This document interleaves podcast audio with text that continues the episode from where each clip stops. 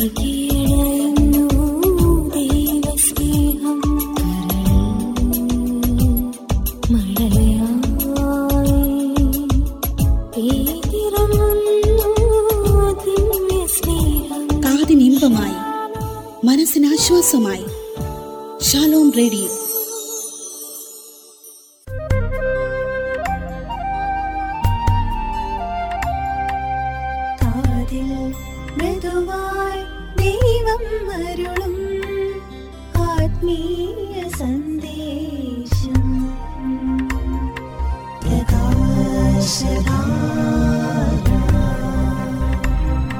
പ്രകാശധാര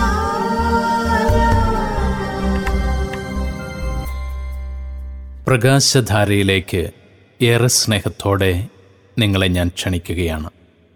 ശാലോ മിനിസ്ട്രികളുടെ സ്ഥാപകനായ ഷവലിയർ ബെന്നി പുന്നത്തറ സാറിന്റെ എഡിറ്റോറിയലുകളുടെ ഒരു സമാഹാരമാണ് ഷെയ്നാർ സമതലത്തിലെ വിലാപങ്ങൾ. ഈ പുസ്തകത്തിൽ നിന്നുമുള്ള ചില മനോഹരമായ ചിന്തകളാണ് നിങ്ങളുമായി ഞാനിവിടെ പങ്കുവയ്ക്കുന്നത്. ഇന്ന് നമ്മൾ ചിന്തിക്കുക നിത്യതയിലേക്ക് കണ്ണുയർത്തുക എന്നതിനെക്കുറിച്ചാണ്.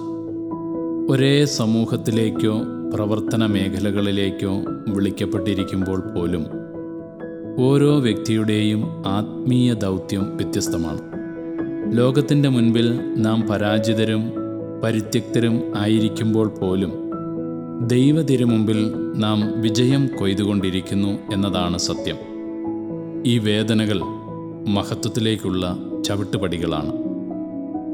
ഒരിക്കൽ സൺഡേശാലോമിൽ മനസ്സിലാക്കപ്പെടാത്തവരുടെ ദൈവം എന്ന പേരിൽ ബെന്നി പുന്നത്തറി എഴുതിയ എഡിറ്റോറിയലിന് വളരെയധികം പ്രതികരണങ്ങൾ കിട്ടിയിരുന്നു. അക്കൂട്ടത്തിൽ ചില വൈദികരും സിസ്റ്റേഴ്സും ആവശ്യപ്പെട്ട ഒരു കാര്യം ഇതാണ് സന്യാസ സമൂഹങ്ങളിലും രൂപതകളിലും നിരവധി സമർപ്പിതർ തെറ്റിദ്ധാരണയുടെ പുറത്ത് മാനസികമായി പീഡിപ്പിക്കപ്പെടുന്നു. ചെയ്യാത്ത തെറ്റുകളുടെ പേരിലും സത്യത്തിനും നീതിക്കും വേണ്ടി നിലകൊണ്ടതിന്റെ പേരിലും ഒറ്റപ്പെടലും അവഗണനയും അപമാനവും വർഷങ്ങളായി സഹിച്ചുകൊണ്ടിരിക്കുന്ന അവർക്കു വേണ്ടി ഒരു എഡിറ്റോറിയൽ എഴുതണം. ദൈവത്തിനു മാത്രമേ ഒരു വ്യക്തിയെ പൂർണമായി മനസ്സിലാക്കാൻ സാധിക്കൂ. അതിനാൽ ഏതൊരു മനുഷ്യ സമൂഹത്തിലും തെറ്റിദ്ധാരണകൾ സ്വാഭാവികമാണ്.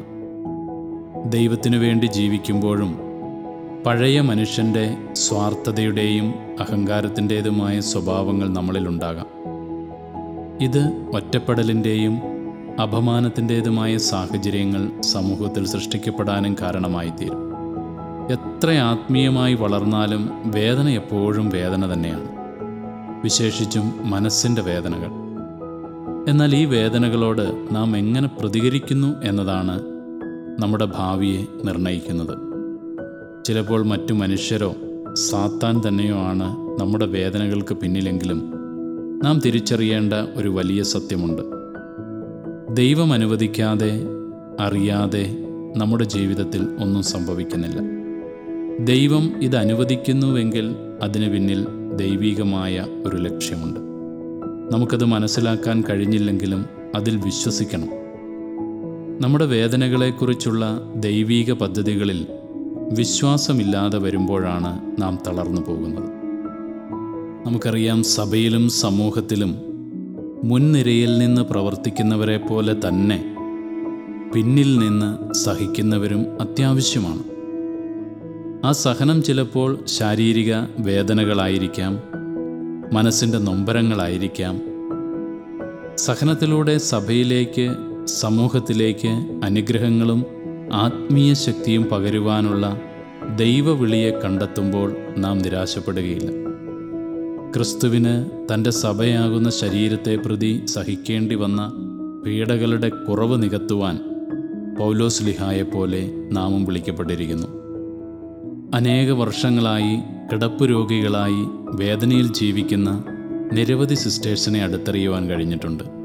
കർത്താവിനെ വളരെയേറെ സ്നേഹിക്കുന്ന വിശുദ്ധിയുടെ ഉന്നത തലങ്ങളിൽ വ്യാപരിക്കുവാൻ കഴിഞ്ഞിട്ടുള്ള അവരുടെ സഹനങ്ങൾ സഭയ്ക്കും ലോകത്തിനും വേണ്ടിയുള്ള ബലിയാണെന്നുള്ള ബോധ്യമാണ് എനിക്ക് കിട്ടിയിട്ടുള്ളത്. എന്നാൽ ശാരീരിക വേദനയേക്കാൾ പതിന്മടങ്ങ് ഭീകരമാണ് മനോവേദന. ശാരീരിക വേദന വളരെ പെട്ടെന്ന് മറ്റുള്ളവർക്ക് മനസ്സിലാകും.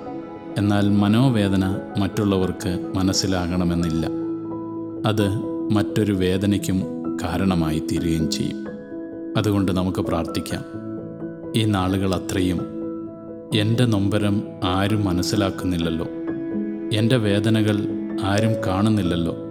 വീട്ടിലാണെങ്കിലും സഭയിലാണെങ്കിലും സമൂഹത്തിലാണെങ്കിലും എന്റെ കഷ്ടപ്പാടുകൾക്ക് ഒരു പ്രതിഫലവുമില്ലേ എന്നൊക്കെ നമ്മൾ ചിന്തിക്കുമ്പോഴും തീർച്ചയായും തിരിച്ചറിയുക. നിന്റെ കണ്ണുനീരും സങ്കടവും കാണുന്ന ഒരാളുണ്ട്. അത് അവൻ അനുവദിച്ചിട്ടുള്ളതാണ് എങ്കിൽ അതിലൂടെ വലിയ മഹത്വം കൈവരിക തന്നെ ചെയ്യും.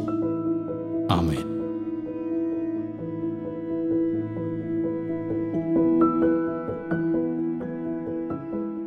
പ്രകാശധാര നമുക്കായി അവതരിപ്പിച്ചത് ജിനോബി ജോസ്.